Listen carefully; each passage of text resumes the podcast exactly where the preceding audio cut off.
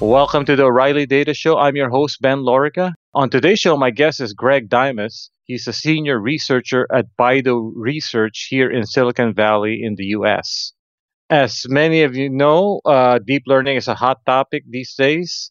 And among deep learning specialists, it's been described as being like a rocket ship in that it needs a really big engine, which is the model, and lots of fuel, which is data, in order to go anywhere interesting. A big model combined with big data requires big compute. And at least at the bleeding edge of AI, researchers have gravitated towards HPC or supercomputer like systems.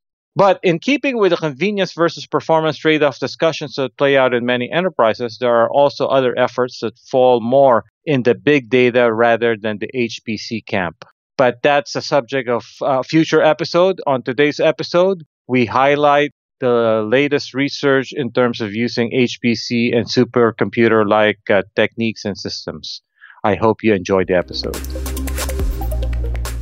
Greg Diamos, Senior Researcher at Baidu, welcome to the Data Show. Thanks for having me. So, first of all, actually, before we start, uh, are you Baidu Inc. or Baidu Research? Um, to some extent, it's all part of Baidu. Uh, we're technically part of the Silicon Valley AI Lab, um, which is part of Baidu Research. All right, so let's start out by, uh, as a way of introducing you to our audience, I always uh, start out by uh, having uh, the guests describe their background. So, in your case, what was your area of focus in grad school? Sure. So, I think of myself as an engineer and a scientist. In graduate school, I focused uh, on how computers work and how we can make computers faster. I think there's been this big challenge that I kind of came up against in grad school around what happens, you know, going forward in computer systems. Um, kind of, people may have noticed that there's been this transition from clock rates that keep increasing to processors with, you know, multiple cores, multi-threading, um, just a lot more parallelism. And so a lot of my research in grad school kind of focused around why that is and how do we make it easier for programmers. So, you know, the the idea is that parallelism is a great path forward for getting us more performance. You know, we think of all of the great uh, developments that have been enabled by faster computers, like the internet, messaging, email, graphics applications, medical applications, um, you know, database processing systems have been really enabled by faster computers. Um, and so that that's really where my interest was. And uh, how do we continue that? There are actually a lot of hard technical challenges. And one of the you know clear path forwards is parallelism, but the problem with parallelism is that we don't know how to use it. Even though we can build really fast computers, it's not really clear how to take advantage of them. So, um, so at a high level, was were you interested mostly in hardware or software? I was interested really in the uh, relationship between the two, new, building new software that makes it possible to take advantage of the new hardware. The thought was that hardware was getting faster, but the previous way of writing software couldn't take advantage of it anymore.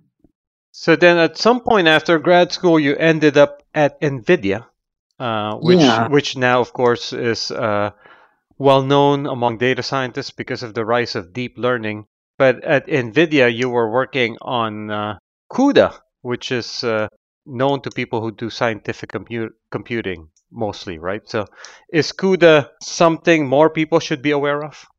Um, maybe not from this community. Uh, CUDA is a low level way of programming GPUs, which are really just parallel processors.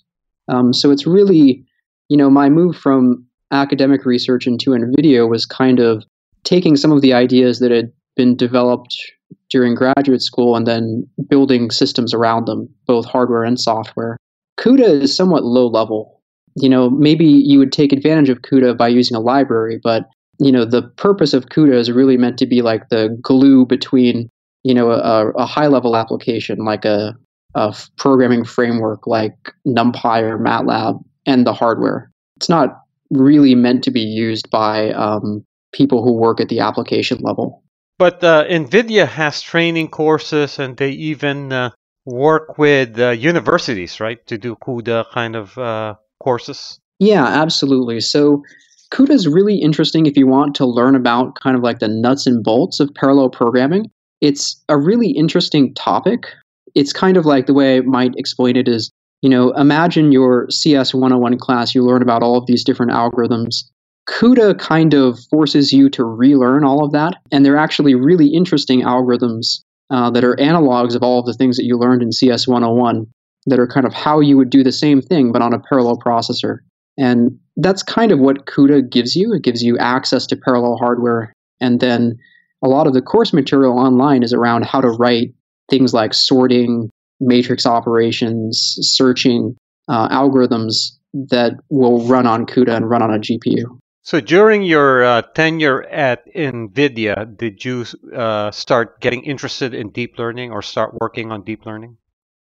Yeah. So um, at NVIDIA, you know, they had this really great hardware platform, but there was always this question of what do you use it for? The clear idea was you use it for graphics. That's what it was designed to do. But there was also a thought that maybe you could use it for something else, for more applications. Um, and so there were a number of projects going on at NVIDIA that were searching for new applications that you could use CUDA and GPUs for. One of them was deep learning. Um, and so that's kind of how I got exposed to it. Andrew Ng and uh, Brian Catanzaro were two researchers that were uh, collaborating on this topic. Brian was at NVIDIA and would always tell me about uh, you know the things that were becoming possible using deep learning. Um, and Andrew is a researcher who is doing very pioneering work in the in the area. Um, so the collaboration of the two, kind of like the machine learning expertise and uh, the GPU parallel computing expertise, was something that was very interesting to me. So, well, I, actually, I guess I didn't realize that. Uh, so, obviously, of course, uh, deep learning's resurgence in many ways started maybe circa 2010, 2011, right? So then, uh, uh, at what point uh, did NVIDIA s- start seriously uh, investing and working on deep learning tools? Well, it had been a research project for a very long time before I had joined NVIDIA, but yeah, it became much more serious, I think, after uh, Alex Krizhevsky's uh, yeah. results. Yep. Um, and, you know, uh, at NVIDIA, there was the development of the cuDNN library. There was just the thought that a lot of people were writing software by hand that was really complicated and really low level, and that it was better just to write a, a library um, that was a single good implementation that everybody could use um, that would give people who were experimenting with deep learning algorithms access to the hardware. So then um, you started getting into deep learning, and then at some point, uh, actually moved over to Baidu AI Research to do it full to do it uh, more intensively. And most recently, actually, at our first ever O'Reilly AI conference, you guys announced something called the Deep Learning Benchmark. So why don't you describe what this benchmark is? Sure. So, one thing that we've realized uh, from doing research in uh, deep learning and high performance computing systems is that deep learning is really limited by compute. It's really limited by how fast a computer runs. Kind of say it in a different way, it gets better on a faster computer. And so, a really clear path forward for a lot of our research um, is just getting faster computers to run these applications. And we often found that, you know, if we're talking to researchers who are wondering about, you know, what is the right hardware platform to run their their algorithms on, or also from hardware uh, manufacturers, they would often ask us, how can we change our hardware um, so that it would be it would be better for your applications? Um, we found that a lot of those conversations were just really complicated, and there weren't any tools that would let people you know, pick the right hardware or for hardware manufacturers to determine how to change their systems to be better suited for deep learning. Um, so that's why we created DeepBench. Rather than being some really complicated model, really complicated framework, we tried to pull out the basic building blocks of a lot of deep learning algorithms and specify them as simply as possible, just in terms of the core math operations that they're made out of like convolutions, matrix multiplications, reductions, Um, and we put all of these different operations together into a benchmark. So we think of deep bench as being a little bit lower level than a uh, deep learning framework like PaddlePaddle or um, TensorFlow or Torch. It's really more at like the cuDNN level. And so, you know, we think of it as being a tool for if you're just wondering, you know, I have my application, how well is it going to run on a GPU? Or how well is it going to run on an FPGA or some other piece of hardware? Um, it's a lot easier to start by running Deep Bench on it um, than it is to port your entire application. And and I guess as as deep learning becomes more popular, non-researchers, so uh, data practicing data scientists and data engineers, uh, may want to figure out, uh, hey, uh, I'd like to run this deep learning framework in the cloud.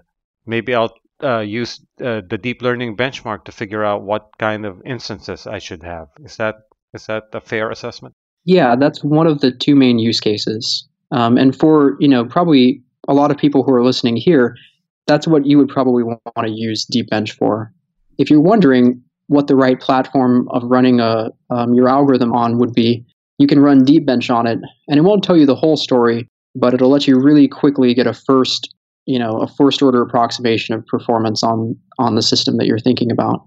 So you're you're one of the people who are at the bleeding edge of uh, AI research, but uh, uh, as as deep learning uh, becomes better known, becomes more accessible, there's a community of people in uh, data science and big data who want to engage with it, and there are now starting to appear tools that uh, appeal directly to them. So so they are not necessarily probably going to be situations where the users will uh, apply them on the fastest computers, but it might be in an existing Hadoop or Spark cluster. I'm starting to hear more and more about uh, tools that uh, just integrate directly with uh, with the existing uh, platforms and frameworks. So, what do you think about that as a researcher? yeah, sure. It's a good question. Um, one thing that I think is a little bit different about deep learning compared to a lot of analytics or machine learning workloads is that it is so compute intensive. And when you think of a lot of these machine learning or analytics workloads, you're really thinking about big data, right? You're really thinking about these giant data sets. And the reason why you use systems like Hadoop or um, Spark is because they're really designed around processing these massive data sets, right? If you're storing petabytes, hundreds of petabytes of data, it's a really big problem to partition it across multiple machines. Um, and there's a lot of communication and I/O operations that go on there. Um, so you really think of those applications as being limited by data, the speed at which your computer can process data. Um, deep learning is a little bit different than that. And so it kind of changes the way that you think about building computers to run deep learning algorithms. Whereas these other algorithms are data limited, I think of deep learning as being compute limited. And it kind of means that instead of you know these massive data sets, um, deep learning ends up doing just a huge amount of computation on each data element.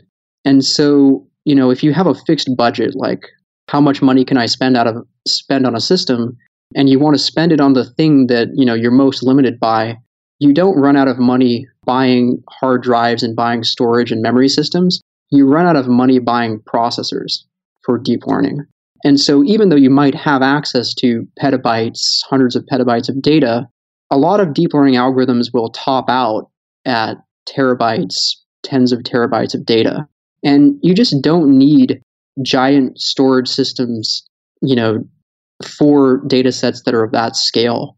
You'd really like tightly integrated processors, really fast processors to run these algorithms. And so that's kind of why you see a lot more focus on GPUs historically for deep learning, um, just because they have a lot of processing power in a single core. And also, more recently, this migration to high performance computing systems, um, systems that have really dense computation with very fast, very tightly integrated interconnects.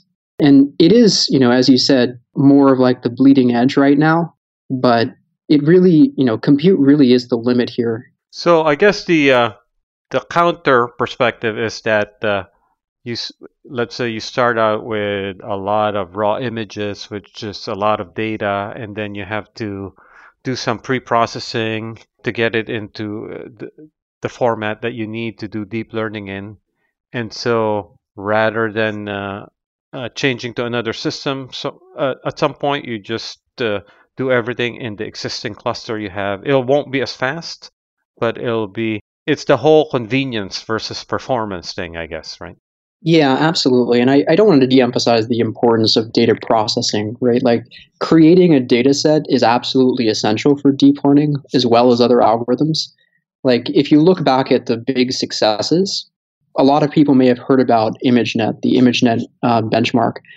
You know, a lot of the reason that that that that endeavor was so successful was that the data set that was created, the ImageNet data set, was really high quality.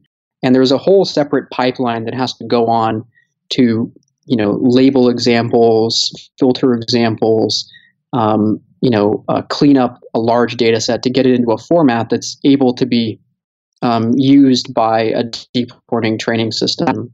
Um, so you know don't take what i'm saying to mean that you should throw away your data you know uh, cleaning and processing pipelines.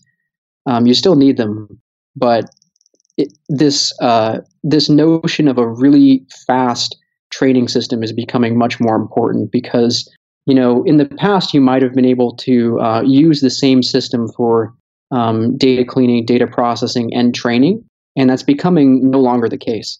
You can train, or sorry, you can you can clean up a really big data set or process a really big data set, um, and then if you try and run that same you know a deep learning algorithm on that, that same data set if you're not really serious about um, high performance, you're just going to be limited to a small fraction of the data set that you have. So, what about if you uh, do distributed training? So, it could be synchronous or asynchronous. So, you could do, you can even do synchronous mini batch across a cluster. Um, so, you, you know, so that might allow you to train across a bunch of uh, machines that may not be the uh, the most bleeding edge uh, HPC type bots? Yeah, so um, right, this is a really good question. So you know, can you use these um, distributed computations, distributed systems to get more performance? To some extent, that you can, but I think it's really important to think about um, the problem that you're trying to solve here. Right, the problem and I think this prob I think this just gets phrased the wrong way a lot. Um, so let me tell you let me tell you a story. So um, there was an application like this, and I have a friend um, who was looking at an application of an algorithm that's less compute intensive than deep learning. It's called k-means clustering. People may have heard about this. So he had an example of someone who'd written an implementation of k-means clustering um, that would run on uh, a large distributed system and it could scale really well. It could scale to 500 or 1,000 machines, and you get linear scaling. And you know, my friend was asked to speed this thing up, um, and so the first thing that he did was he timed it, and he said, "How long is it actually taking?" So he took you know the speed that he was getting on a thousand machines and compared it to an implementation that he had written before that ran on his laptop. And the version that ran on his laptop was faster by a lot. Right, um, right, right. I believe that. I mean, uh, I think uh, I guess uh, the the scenario I'm I'm uh, I'm advancing is a scenario where you have this pipeline for pre-processing that you run across a cluster, and then you happen to have a distributed way of training on that same cluster, which may not be as fast, but could be like 70% as fast. And then the convenience just trumps the performance. Yeah, certainly convenience is important here. Um, but if your goal, like the, let's see, I think, well, if your goal really is just to use the system that you already have and the system is already distributed, then you know that might actually be the easiest thing to do. But I think a lot of people are actually in a situation where the easiest thing is not a parallel algorithm, right? The easiest thing is often just running on one core, running on a single machine the point that I make that I think um, you know just may not be really clear all the time is that it's a lot easier to get good performance out of one machine than it is out of a big parallel system. Oh yeah, absolutely. I agree with that. Yeah, yeah. And so I actually think that for a lot of applications, people skip the first step, where the first step is get the best performance you can out of a single machine, and then think about distribution. Right, right, right, right. It's just that I guess the work the pipeline I'm thinking of is uh, you you may need a cluster to get to the single machine. you know what I mean? So to pre-process it and to fit it into a single machine. Yeah, absolutely. So you could, you know, maybe what I'm recommending is start by taking your big cluster, process your data, um, try doing, you know, funnel all of it onto one machine and, and do it there, get it really optimized, and then think about distribution um, for the training. So um, actually, this uh, is a good segue. You gave this great talk recently in Stanford called uh, HPC opportunities in deep learning. I, I, mean, I thoroughly recommend it. I will link to it on the post accompanying this podcast. So it got me thinking, actually, as you were uh, giving this talk, you were using a lot of concepts that may not be that familiar to uh, practicing data scientists or data engineers. So if you were, for example, if uh, someone uh, joined your group and they're a data scientist, they're new to the field, and you wanted to give them kind of uh, a few top five things they need to know about hardware, uh, what would they be? Yeah, so maybe my top five list about um, about hardware that applies to deep learning. I think um, one of the big trends has really been GPUs. Um, I think if you're if you know if you're not already using GPUs or another parallel processor like a Xeon Phi um, for these workloads, then you really should be. Um, it's been actually really surprising how simple the programming interface has gotten for GPUs. Um, most frameworks, most deep learning frameworks, no matter which one you pick, will have great support for running on a GPU. And so this is kind of, uh, Greg, in many ways, this is somewhat deep learning specific, right? So uh, GPUs are kind of notoriously hard to program, but somehow uh, deep learning uh, for GPUs is easier. Uh, it's really just because of the investment in the software stacks. Like um, deep learning, there's been this emergence of deep learning frameworks, right? There are, you know, I tried to count all of them, um, and I came up with a list of 50, you know, or 100 software frameworks like um, Paddle Paddle or TensorFlow or Torch or Theano um, or Caffe. And these things really do the heavy lifting for you. So people have put in a lot of work into these frameworks to make the problem of programming GPUs easier. So you've and got so you've got GPUs or, or even Xeon Phi, and I'm assuming even uh, at some point ASIC, right? Uh, so then, uh, so that's processor. So what's next on your list? Yeah, so um, so that's that's one thing I think is really um, important to take away. So let's see. Yeah, the the other things are maybe a little bit uh, a little bit more specialized, but I still think they're really important. So one other thing that I think has um, become really important is this: even one GPU isn't enough, right? That um, we see this relationship. Like one of the points that I tried to make in the talk was that deep learning gets better with more compute, and it, it's really related to this idea of deep learning scales really well with the model size and the data set size. Andrew Ng is the chief scientist at Baidu. Um, he has this really great analogy of deep learning as being kind of like a rocket ship where you need kind of a really big engine and you need a really uh, a lot of fuel in order to get it off the ground. So the idea here is that um, your model, your deep neural network, is the engine. It has to be big. You can't have a small engine, otherwise your rocket isn't going to go anywhere. In the same way, you need a lot of fuel, right? If you have a giant engine and only a little bit of fuel, um, the rocket isn't going to go anywhere. So the fuel is your data. You need this combination of a giant model um, and a giant data set um, really to get good performance out of deep learning. Um, and so when you end up with both of these things together, they really increase the computational requirements of training far beyond what you would get with uh, kind of a more traditional linear model. And you know, so you really need to go even beyond a GPU um, to take deep learning to its full potential. And then, the, um, and then the situation now. Let's say uh, you're not an expert, uh, and you want to use multiple GPUs. These frameworks will support that, right? Yeah, I mean, the holy grail for this is to get to the same point with uh, big clusters of GPUs or big clusters of processors that we are with one GPU right now. It's a hard problem. It's a really hard problem. But and I don't think it should be the job of um, a data scientist to solve this problem. Um, a data scientist should really just be about specifying the data set, specifying the model, and then you know if we succeed, we should have frameworks that are uh, intelligent enough to map you know that specification of the problem to hardware in a very efficient way. And then the hardware um, itself, Greg, you think is going to be kind of very uh, optimized for this workload? Yeah, absolutely. I think, yeah, I, I, absolutely think the hardware will be optimized for this. I think it will be specialized hardware.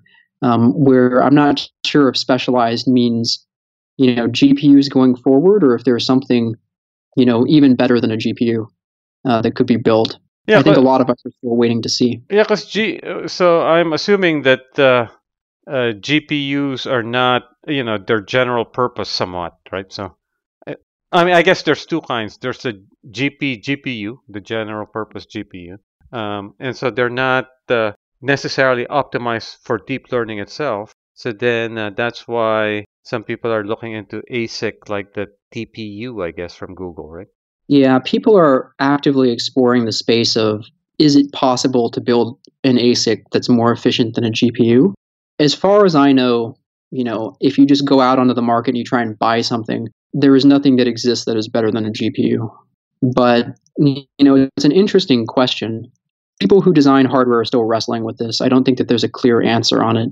I personally think it's possible to build something that's better than a GPU, but it requires a lot of you know maybe forward-looking research technologies to materialize.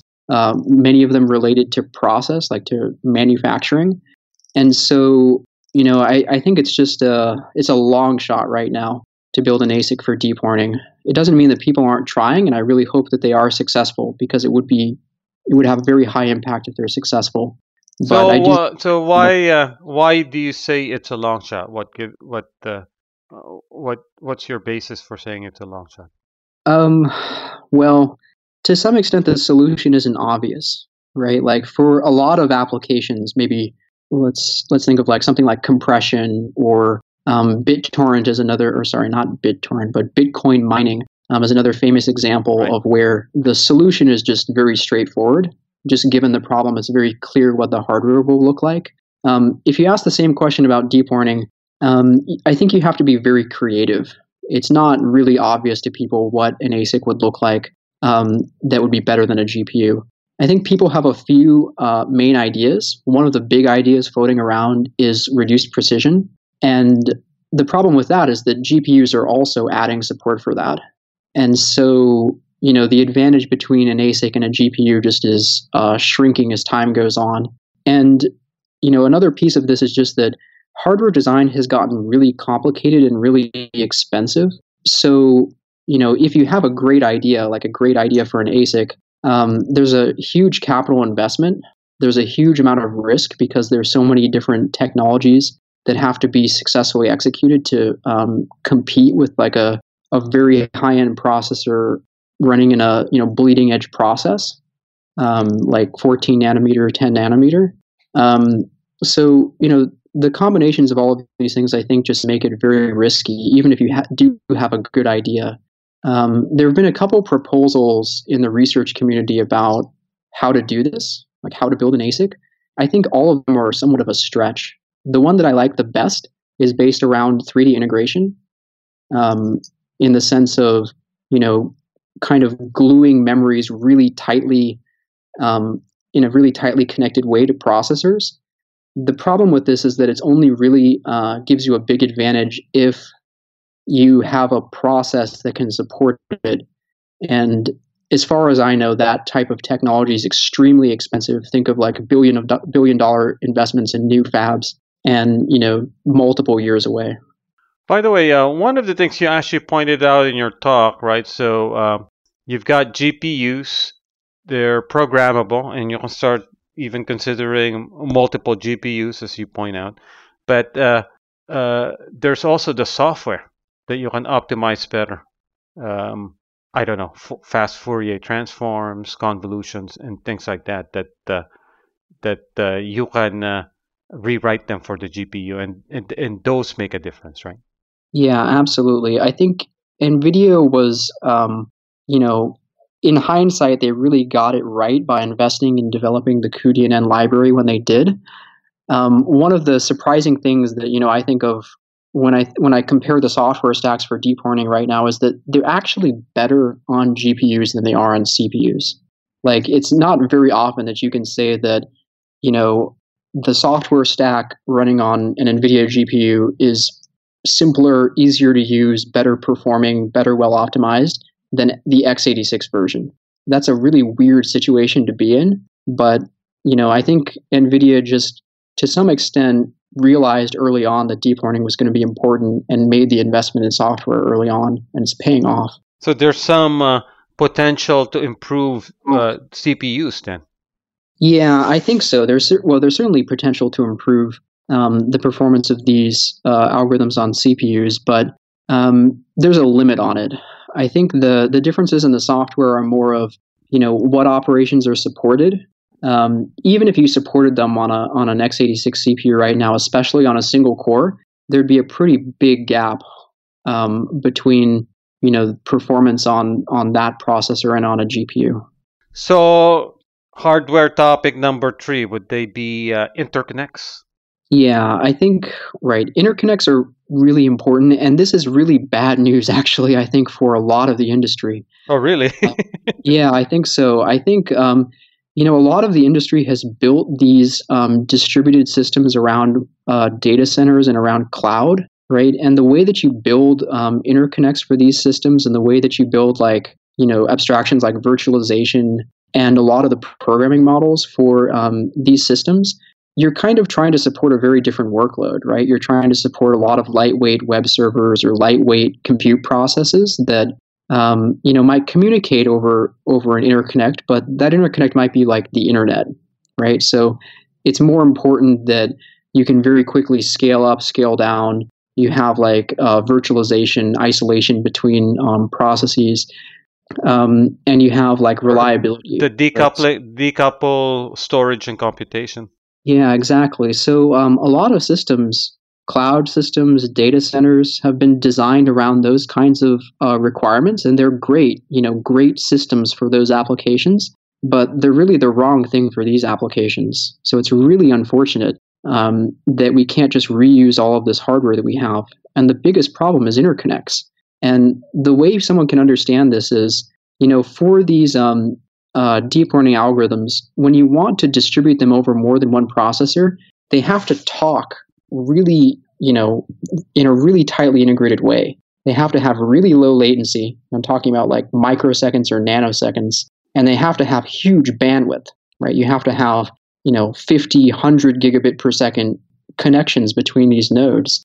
And, you know, if you if you're you know running on a cloud environment and you just get allocated two nodes you know, on the opposite side of the data center, that's just not going to work. And a lot of the programming models for um, cloud systems and data centers are really designed around this very flexible, fungible um, allocation of resources. And it's at odds with the requirements of these applications. So interconnects are really important. But unfortunately, if you want to go out and say, can I get access to a system with a good interconnect, really tightly integrated interconnect? it kind of doesn't exist. What about so even if you want if you're prepared to spend on your network? Yeah, if you want to spend on your network, um, either people who design clouds are going to have to rethink the way that they build software for clouds, specifically around resource allocation and scheduling, or you have to buy your own hardware. Um, and it's a really, you know, I'm sorry that I have to say that, but I really wish I didn't. That wasn't the situation, but um, it's the situation we find ourselves in around interconnects. Um, let's see. Um, how about I/O? Yeah, I/O systems. You know, they're they're different, right? Like they're they're also interesting. They're also different. I/O in particular has been something that I don't think we've had to think too much about from a deep learning perspective, just because it's so compute limited. That we started out actually at Baidu running our algorithms, you know, on a few nodes you know, a lot of GPUs, couple nodes, all tightly inter- interconnected, and you could feed the whole thing off of a single hard drive. Just because, you know, for every byte you loaded off the hard drive, you did, you know millions or billions of uh, compute instructions. Um, but as we start making the um, algorithms even faster, right? Like as we keep speeding up, as we keep speeding up the model training, the the deep ne- the deep neural network, the IO system has to keep up with it. And we get ourselves into a situation that's just a little bit strange um, from an IO perspective. Um, and it's very different than a lot of other IO workloads. You know, people may have heard that one of the building blocks of deep learning is, sto- is stochastic gradient descent. The word stochastic in there kind of implies a random traversal through the data. And so it means that the data access patterns in a straightforward way that come out of these applications are random. And you know, if you start saying I need high bandwidth for random accesses, um, and your compute keeps getting faster, you eventually end up with this um, high bandwidth requirement of random accesses out of a large but not you know insanely large um, file system or IO system. And so that's becoming a challenge. I'd say this is something that's going to be important going forward, but you know, if you're someone who's not really at the bleeding edge right now, you probably don't have to worry about it yet. So there's also some, um, so as you say, right? So you mentioned stochastic gradient descent, but uh, are there also kind of fundamental building blocks like that at the algorithm level that uh, if there's some breakthrough changes how you design your hardware? Yeah, well, it's certainly true um, that so let's talk about the algorithms. Part of the algorithms are the um, optimization methods like stochastic gradient descent. Part of the algorithms are the neural networks themselves, whether they're convolutional, recurrent, other strange architectures. I think in both cases, there's you know there's been progress that's been made, and the field has been moving very rapidly. So because of that, you actually see a diversity of new methods that are being proposed. I do think that there's opportunities for innovation across both of these fields. Either um, if you look at the optimization methods, they started with kind of bare uh, stochastic gradient descent, and there have been a number of variants that try to kind of walk the line between um, including second order information and uh, not, you know, having enormous computational requirements. If you look at the models, uh, there's been just a very rapid progress of, um, you know, existing simple models, you know, migrating to very complex models. Like if you compare the original AlexNet model against the, you know, the current ImageNet winner, um, just look at the amount of complexity that's been introduced um, to the 100 layer ResNet models. There's been innovation in the algorithms. That innovation has really led to a lot of new, better performance on real applications. And it's also, you know, from a hardware perspective, it means that there are now more applications, more really diverse application behaviors that we need to support. And you know that I think is one of the big challenges going forward, figuring out what are the basic building blocks that can let us, you know, support this huge diversity of algorithms. And are there uh, missing libraries uh, that interface with your hardware platform? Yeah, we're we're commonly running across you know new behaviors uh, in the algorithms that just don't have library support. So, you know, cuDNN started out, uh, it's actually interesting to look at the evolution of cuDNN. Um, it started out mostly focusing on matrix multiplication and convolution, so things that you would find in convnets. As the convnets changed from kind of these, you know, maybe larger filters, larger uh, multiplies into things that are more narrow, the libraries had to change there are new techniques that have been introduced like batch normalization, pooling, like contrast normalization that that have kind of changed the libraries themselves. Um, if you step outside of image recognition, there's even more diversity. At Baidu, we work a lot on um, sequential models like speech, language understanding. LS. So these are the LSTM kind of. Yeah, so we think of those as uh, specialized cases of recurrent neural networks. So, you know, new building blocks have been added for recurrent neural networks. You know, those are the two big classes, I think, right now convolutions and recurrent neural networks. There are probably 10 or more other classes uh, that are more research ideas um, that haven't been really widely adopted but have been successful at specific applications. Models like attention, right, um, memory, Mem- memory, yeah, yep, yep. There's even Yeah, some. so- There's even one that I read where uh, the uh, neural net had access to an external memory. Yeah, so if you if you spend time reading, you know, deep learning papers, you'll come across probably hundreds or more of these variants, and all of them are missing good support from software. So when people experiment with these new ideas, you're typically, you know, in this regime of having to deal with poor performance, having to do smaller scale experiments because the software hasn't been tuned for your model yet.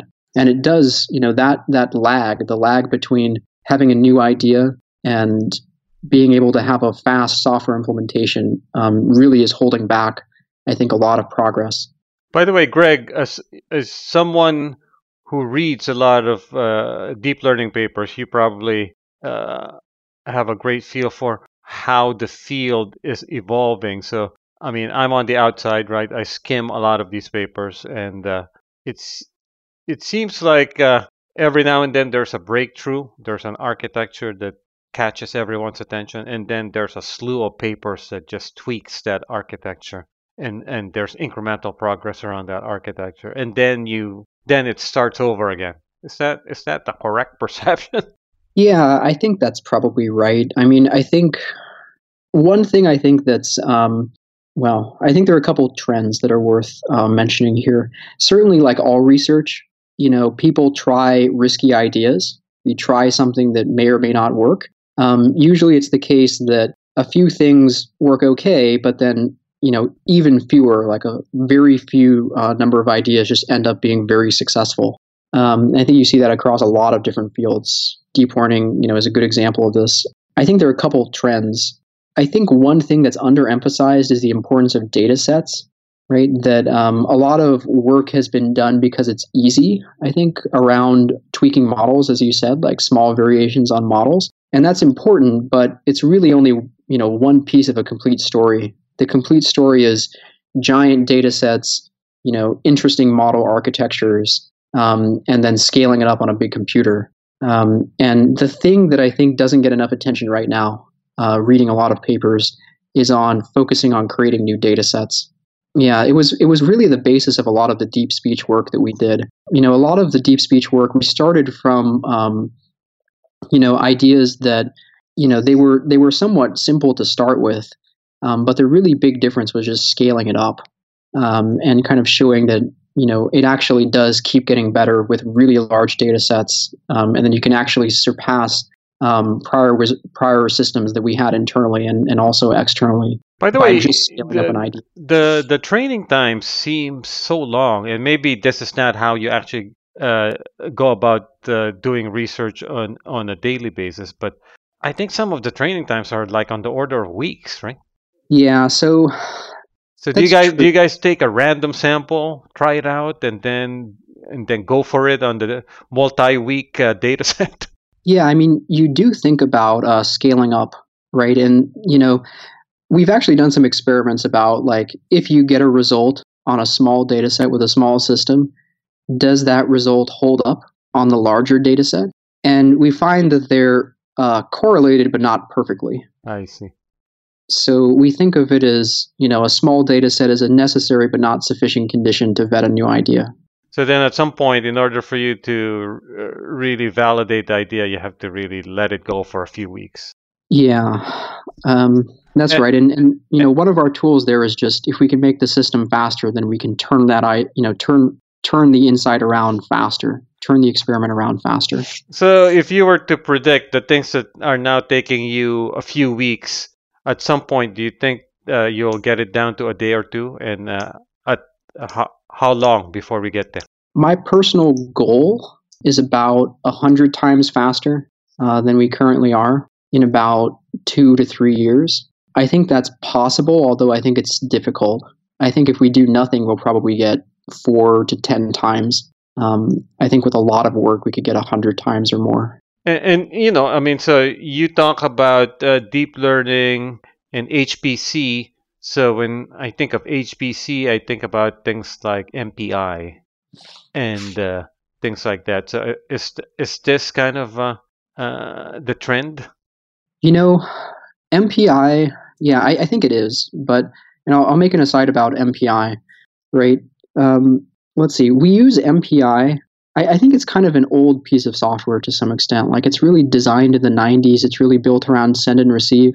There's a lot of more rich features you have in other types of systems. But the problem with, you know, moving off of MPI that we have is that it's really the only framework that gives us really good performance. Like if we just measure really simple tests, like starting up a process on two different nodes and just sending data from one to the other, um, and say for different software packages, how much performance do we actually get? How close to the peak throughput do we actually get?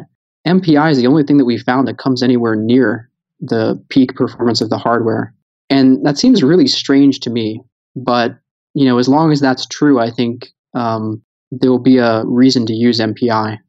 So then, uh, is the future deep learning system for uh, researchers like you? Is it going to be like a supercomputer? Yeah, I think of it like a supercomputer. Yeah, yeah. If you think of, just like yeah. just like the ones that are listed in whatever the top 500 fastest in the world. Yeah, I think you know if you look five years or more back, um, people would you know wonder you know maybe it's a stretch to run our workload on a GPU. Um, I think you know over time with software, people succeeded in uh, doing that.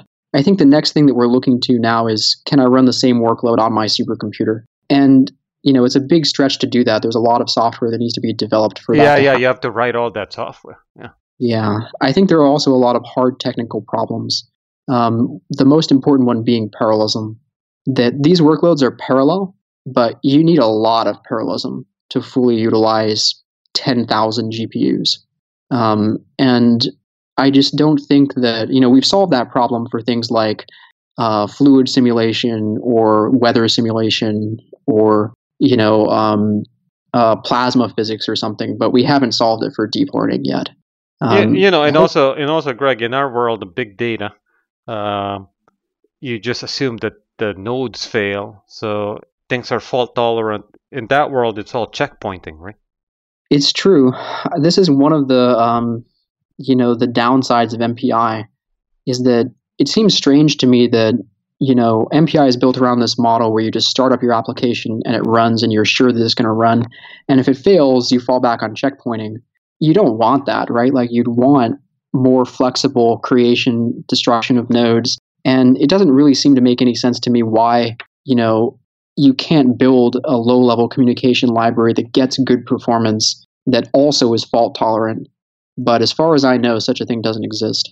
And then also the uh, maybe I'm misremembering this, but the algorithms of MPI, you need to know something about the topology of the cluster, right? Yeah, that's absolutely true.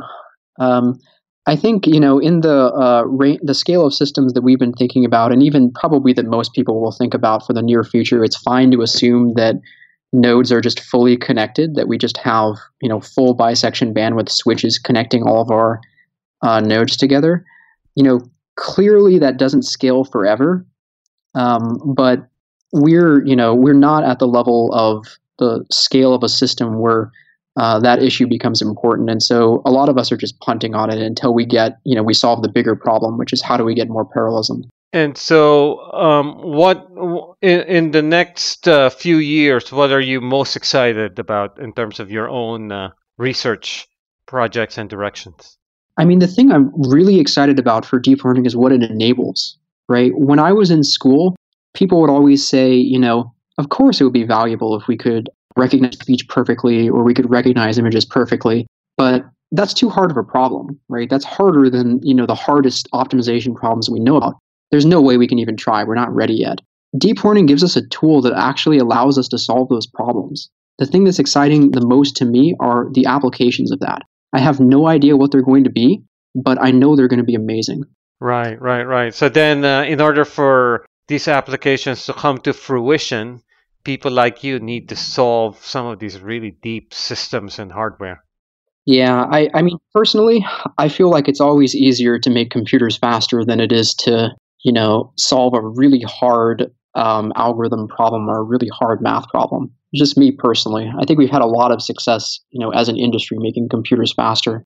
You know, uh, the other thing I've been thinking about recently, actually, is uh, I've been following the work of uh, uh, folks like Josh Tenenbaum in MIT, right? So they're starting to really think about. Uh, so deep learning is good at certain things, but uh, certain things it isn't good at. So then let's go back to basics and see, for example, how how how humans think and figure out how we can build systems that uh, that, for example, learn with less data, kind of find causal relationships quicker, have uh, model building capabilities and things like that. So I think deep learning is going to be an important piece, but maybe there's other pieces that uh, will supplement it, right? Yeah, I completely agree with that. You know, deep learning is a really powerful tool, but you know, we're still very far away from um, understanding uh, everything about intelligence. And there are a lot of these, you know, really severe limitations of the existing systems. And data is a really good one uh, that you mentioned. That you know, um, it's really embarrassing to some extent how much data uh, it requires for some of these systems to learn pretty simple things like recognizing a new class compared to what it takes people to do. So there, there are clearly, you know, uh, innovations in the learning algorithms that can happen. And it tends to rely on uh, label data, supervised, right? So yeah, supervised learning is the thing that works really well. You know, to the extent that there's just so many applications we can apply it to, I think there's been a lot of focus because of that. You know, unsupervised learning, reinforcement learning, progress in these areas would be. Yeah, I think of it like supervised learning gives us a really great tool. We can solve so many problems with it, these other things, that would be even better. That would be, you know, it's already amazing. That would be double amazing. By the way, uh, so supervised learning, okay, so it requires a lot of data, but uh, am I mistaken to say that I'm also starting to see results where there's some transfer learning capabilities of these systems in the sense that you may train it you know like in the translation setting right so you can translate between two languages english to french and then French to Spanish, and then you can apply the composition, and then it'll translate English to Spanish without any data. Yeah, I mean, those are people are actively working on those topics. Um, there's definitely been progress made on on transfer learning, um, and then you know learning outside of supervised learning. But yeah, I, I feel like supervised learning is kind of the workhorse right now. It's um, yeah, it's to some extent like you know people might think about this differently. This is maybe a gross generalization, but uh, one way to think about these different types of learning is maybe the value you get per sample. Um, how much do you learn from um, a specific sample? I think right now, you know, there's a lot of value if you have a label, and right. so, and especially if the label was generated by um, maybe an expert human. And the, for applications where you know you can um, just pay money or convert money into labels, it's often a very good investment. Yeah, and, and to be honest, humans require uh, supervi- supervision too, right? So they require some examples, but it's just that they don't require as many, right? So. Yeah, absolutely. Yeah. I, I think there's a big gap, and and you know there's work in this direction, but there's still a lot of progress to be made. Hey, before I let you go, there's one thing uh, I, I wrote down here. So you talked about deep learning gets better with more compute. In particular, you know, if you can combine a giant model with a giant data set, then it tends to really uh, shine. But what about some of these early results around taking a, a, deep neural net and compressing it, right? So these compressed representations. In particular, I'm sure you're familiar with the work of Song Han and Bill Dally in Stanford yeah, absolutely. Yeah, yeah. So how do those? Uh, so what exactly were their result? Are some of these results in this area? Yeah. So um, it's important to kind of understand what these things mean. There are a few consequences, um, but I think the most important one is that this gives you a tool of even if it took your model a lot of compute to train. Once it's trained, you can substantially shrink it, um, and shrinking it results in you know very little loss in accuracy. Song's work mostly focuses on uh, image recognition, like with ConvNets. We recently um, released a paper um, that shows you can also apply this to um, to speech recognition um, and for recurrent neural networks. So, so, then, so then, Greg, subsequently, then uh, can you then go back the next time you train the network, you train a the pruned version instead of the. That's yeah, that's that's nice. That would be great. Um, you know, I think that's an open research direction. Okay. As far as I know, no one's gotten it to work yet. Um, I think that there's a lot of you know hints that it will work, but as far as I know, no one's gotten it to work. Wow, this has been great. Very educational. Uh, fantastic uh, uh, overview of the deep learning landscape, in in particular uh, hardware. So, thank you, Greg. Yeah, glad to be here. Thanks a lot for having me. For the most recent developments in industrial AI, you can consider attending one of our events in 2017. Go to o'ReillyAICon.com. You can now follow Greg Diamos on Twitter at Gregory Diamos. Thank you for joining us. If you like the show, you can subscribe through iTunes or Stitcher or TuneIn.com or SoundCloud and never miss an episode.